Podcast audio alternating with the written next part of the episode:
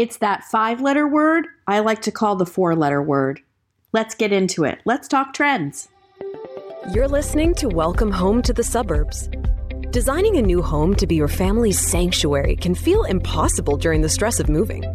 In this podcast, interior designer Jill Kalman shares practical advice, design wisdom, and lifestyle tips for anyone moving to a new home.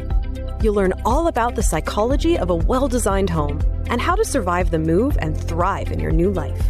Say goodbye to overwhelm and hello to a home you love to come back to every single time. Here's your host, Jill Kalman. Okay. Today we're talking about my dirty word trends. So let's talk about trends. I think with social media, it's even more prevalent, and you see and you kind of get bombarded each and every day with so many things. I know even in my feed that I do. It's really important to remember that a trend is just that. And so when you're furnishing your home, you know, it's expensive, it's an investment. So you need to be careful of trends for a couple of reasons. And I kind of always apply this example like with fashion, right? So as we know, things come on trend and something could be on trend but look really bad on me. And so I'm not going to embrace that trend because it's not good for me. And you have to do that in your home as well. If it's not good for your home, if it's not something that you like, then you don't want to just do it for the sake of doing it. There's also a way to bring trends into your home, just like with fashion, more with the accessories. So sometimes there might be a fashion trend that I like, but maybe I don't want to make a huge investment in it. So I might just buy like a belt or a scarf or one smaller, less expensive thing that kind of makes it current, but I'm not breaking the bank over a huge investment in something that, you know, could potentially go to waste or just not be used down the road. So that's just one example the other thing with trends is that the problem that I'm seeing with it, anyhow, is when everybody does the same thing, it becomes more like this uniform and it makes your home ordinary. And I don't think anybody wants that. And yet, I know people get really stuck on what to do, and it's really hard for people to envision what to do. So it's just easier that if you see something you know on social media or from a trendsetter where you can be like i'm just going to do that and it's it's surely enough pleasant and it's pretty there's nothing wrong with any of it but the problem is when everybody starts to do the same thing. So it's very natural for us to want the same things. So sometimes you'll see a certain trend take off because more and more people are doing it. It's a psychological thing that's embedded in us to kind of want to belong and want the same thing. What I'm going to recommend to you in this episode is that you really need to kind of be aware of that and stop yourself for a second and think maybe there's something that I can trust myself on that I like, and I don't have to just fall into this. Okay. So, one thing that I see all the time on social media and without totally calling out, like, don't get me wrong, it's pleasant. There's nothing unattractive about it. There's nothing like design wrong with it but I'll give you a clue. It has to do with olive trees and like that type of decor where everybody has the exact same console with the exact same mirror over it and the same planter with this plant. And again, it's very pretty. There is nothing wrong with it. But I have seen so much of it. I liken it to the Stanley Cup. So the Stanley Cup has taken off. Great for the Stanley Cup. It's been around a long time. I refuse to get one because too many people have it. So when a lot of people have something, it's one thing, but like when everybody has the same thing, I don't want to even go near it. That's just me. But I'm encouraging you to feel comfortable doing that as well.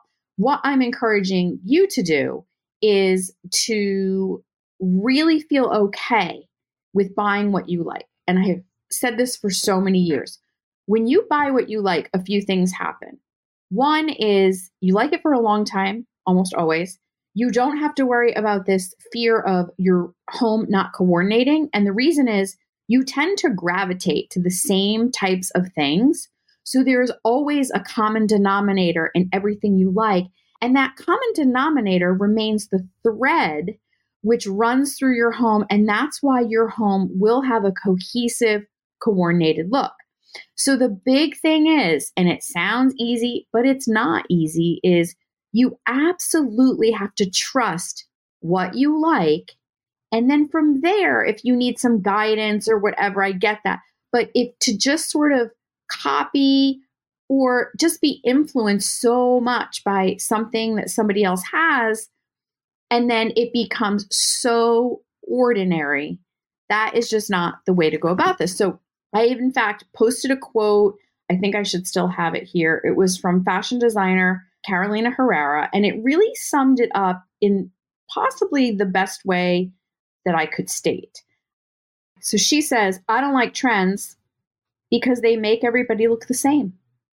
And the thing is, looking the same, like I said, psychologically, we do have a bit of a need for conformity. But at the end of the day, you don't want somebody to walk in your house and be like, oh, yeah, that looks exactly like what I saw on Instagram. That looks exactly like page six of the whatever catalog. That looks exactly like, oh, my other three friends have the exact same thing. So that's kind of where I want to encourage you to shy away from trends before you implement them. And you can implement elements of it. You could have a space in your home that kind of works on that trend, but the other spaces incorporate a lot of things you like that go with that trend. So you want to start thinking in those terms. Having said that, there are some trends that I have been reading about that I hear about from clients and we're going to talk about it because what's really interesting is, as we already kind of know this, what is old becomes new again. So there's a trend of using brown. And what's really interesting is I started doing this in 2005, I want to say. And my very first client that I got, we used so much brown. It was really in. And I had brown in my own home. And this was within paint, wallpaper, upholstery, you name it. Brown Brown was really in. And after I got that first client and did a few spaces for her, several clients for the next few years were using brown. And as I said, I even use brown in my own home. Then all of a sudden brown was just you you hardly saw it or you saw touches of it, but you definitely didn't see it in the same way as that very first client. And it went kind of out now all of a sudden it's back in. So, you know, that's the other thing. I guess if you sit with something in your home long enough, just like in your closet, right, it's going to come back. So, brown is definitely one of the bigger trends. And, you know, if you like brown, then I say go for it. Don't use it just because it's on trend. Make sure, you know, that you actually like it. The other trend is going bold or using bold accents, or you might even see things come up that say, you know, being a maximalist, which just means like really getting some bold prints, bold color. And that's a great thing. And I think that, you know, that's something that, you know, if you like that, you like that. I don't really think that ever goes out of style. I mean, really with anything. I mean, bold, using bold color, using bold print, doing things bold has really been around for a while. And I think it's just a matter of personal preference. So I wouldn't use it again if just because it's on trend. If you like it and it happens to be on trend, that's great. And what that might mean is that in the marketplace, you may be able to find more things available to decorate your home, which is a good thing. But that to me has been around. And I think that's a real personal thing. Like you either love neutrals with pops of color or you just want to go bold. Now, having said that, as a trend, the way you could incorporate it, if you are somebody who's more minimalist than maximalist, you could certainly take a neutral home or a neutral setting and get some bold accessories. That never hurts. I also think incorporating like a very unique vintage piece, even with modern pieces. So sometimes the juxtaposition of two opposite things can be really great. But it is definitely something that if you read about, you hear about being a maximalist, getting bold things in your house or using bold patterns, bold colors are definitely touches that we are seeing that are trends for sure. Darker wood finishes came into play as well as rich paint colors, and those still seem to be something that you're seeing. So, again, I feel like there's nothing wrong about it.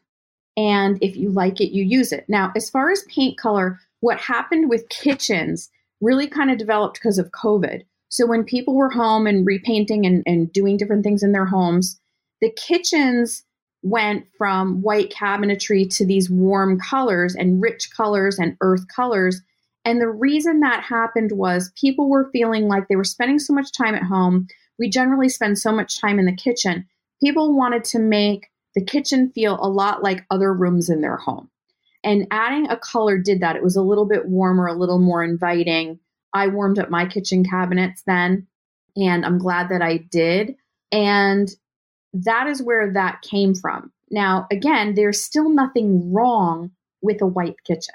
So some people take these things as such absolutes, and I'll even see people like arguing on social media about it, and there's nothing to argue about. So it's like if somebody says, well, you know, this is what's in and you can't have a white kitchen, you know, it's not so absolute. Yes, you can have a white kitchen. Yes, white kitchens are beautiful.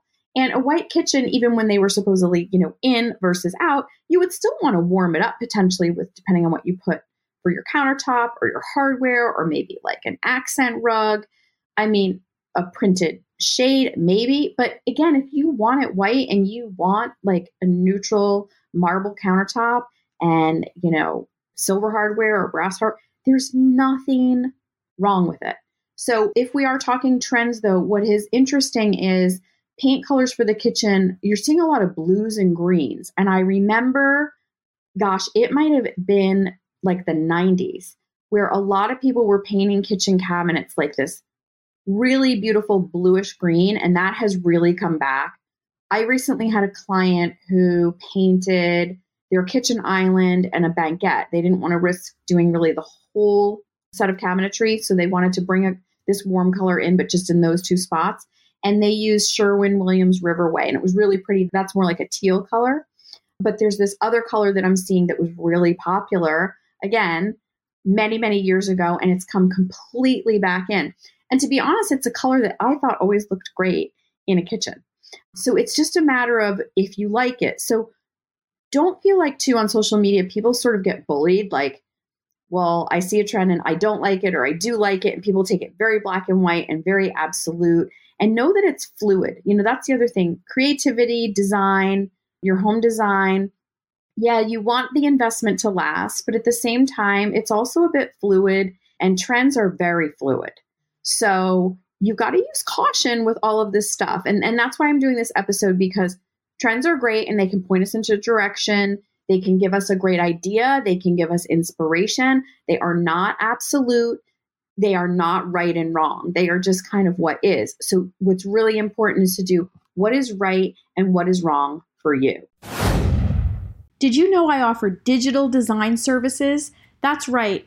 Just from the comfort of your own home, you can work with me and get a room designed. In fact, we are 200 rooms and counting with these services.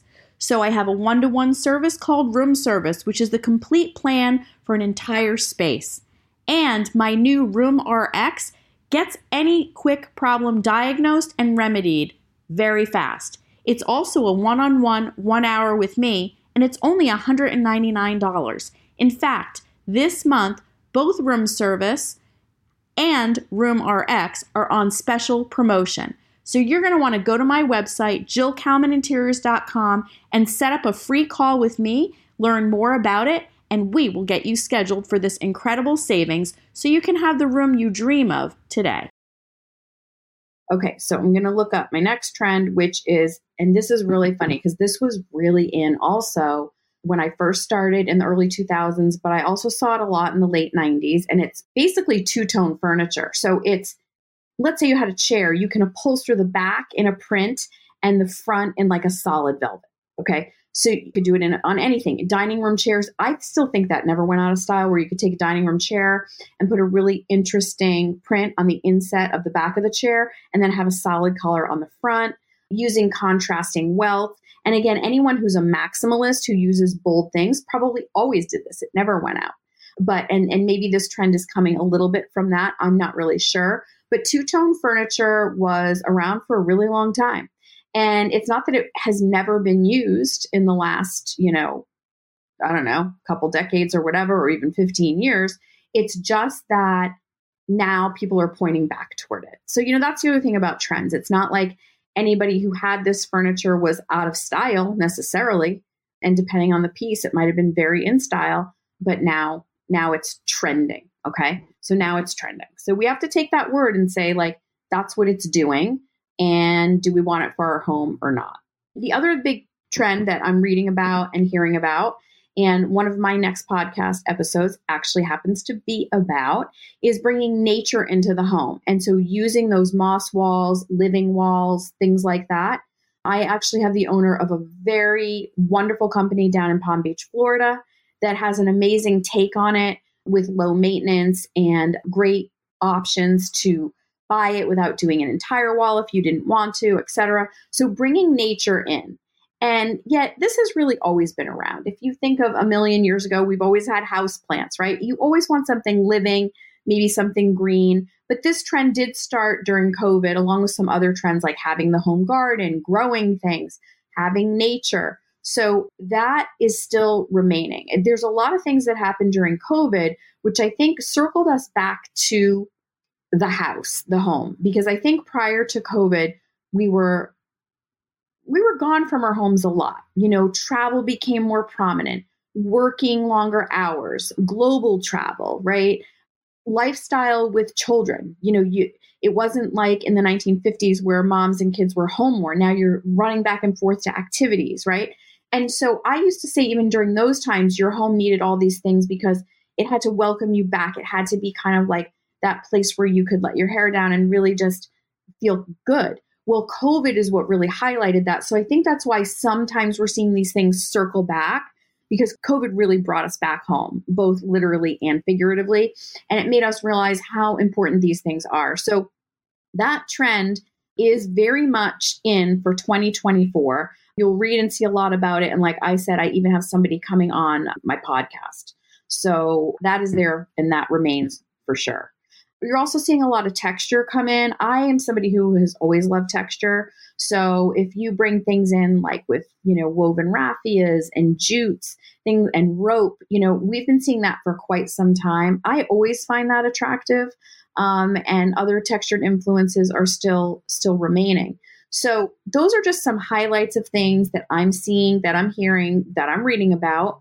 And like I said, the most important thing is to buy what you like, to buy what works for your lifestyle, your taste, your home. And if so be it, it happens to be one of the trends, that's great. But don't feel like, too, you know, if you take a trend and then every room looks the same, you know, there's a difference between cohesiveness in your home and every room looking the same. So, that is my brief recap of what I'm seeing. And my main messages are don't have your home look like a uniform, don't have it look ordinary, don't have it look like everybody else. Please don't.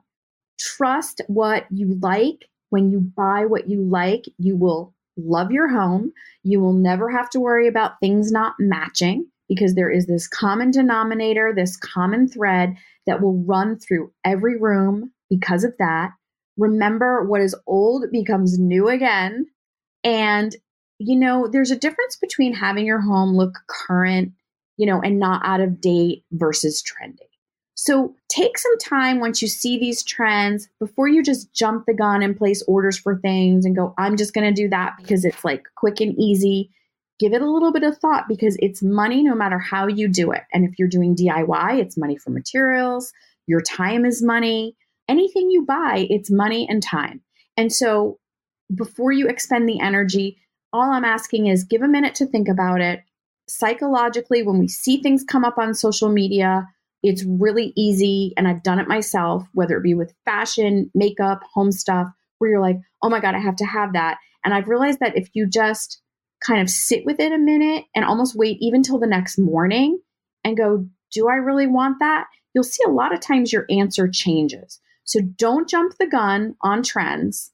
Use them as a guide, use them as inspiration, and make your home yours.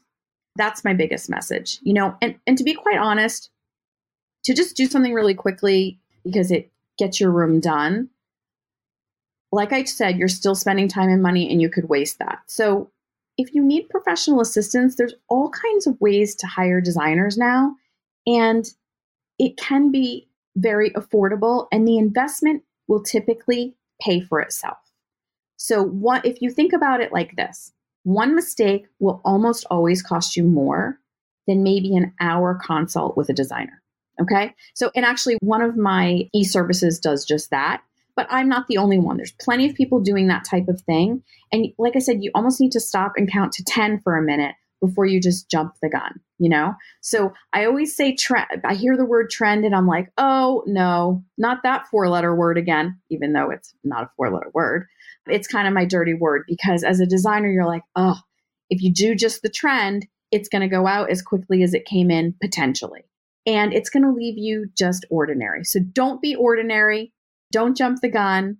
And if you have any questions or anything else about this episode, always reach out to me. You can DM me. Happy to have a further conversation about trends and how you should apply them to your home or not. And from my home to yours, I'll see you here soon. You like what you're hearing on Welcome Home to the Suburbs, I would be so appreciative if you would support the show. The best way to support the show is to leave a rating and review on Apple Podcasts, Spotify, or wherever you get your podcasts. I would be so appreciative, and I hope you will leave us a review. Thank you. Thanks for listening to this episode of Welcome Home to the Suburbs. Head over to JillKalmanInteriors.com to learn more about designing a beautiful new home while minimizing the stress of moving. See you back here next week.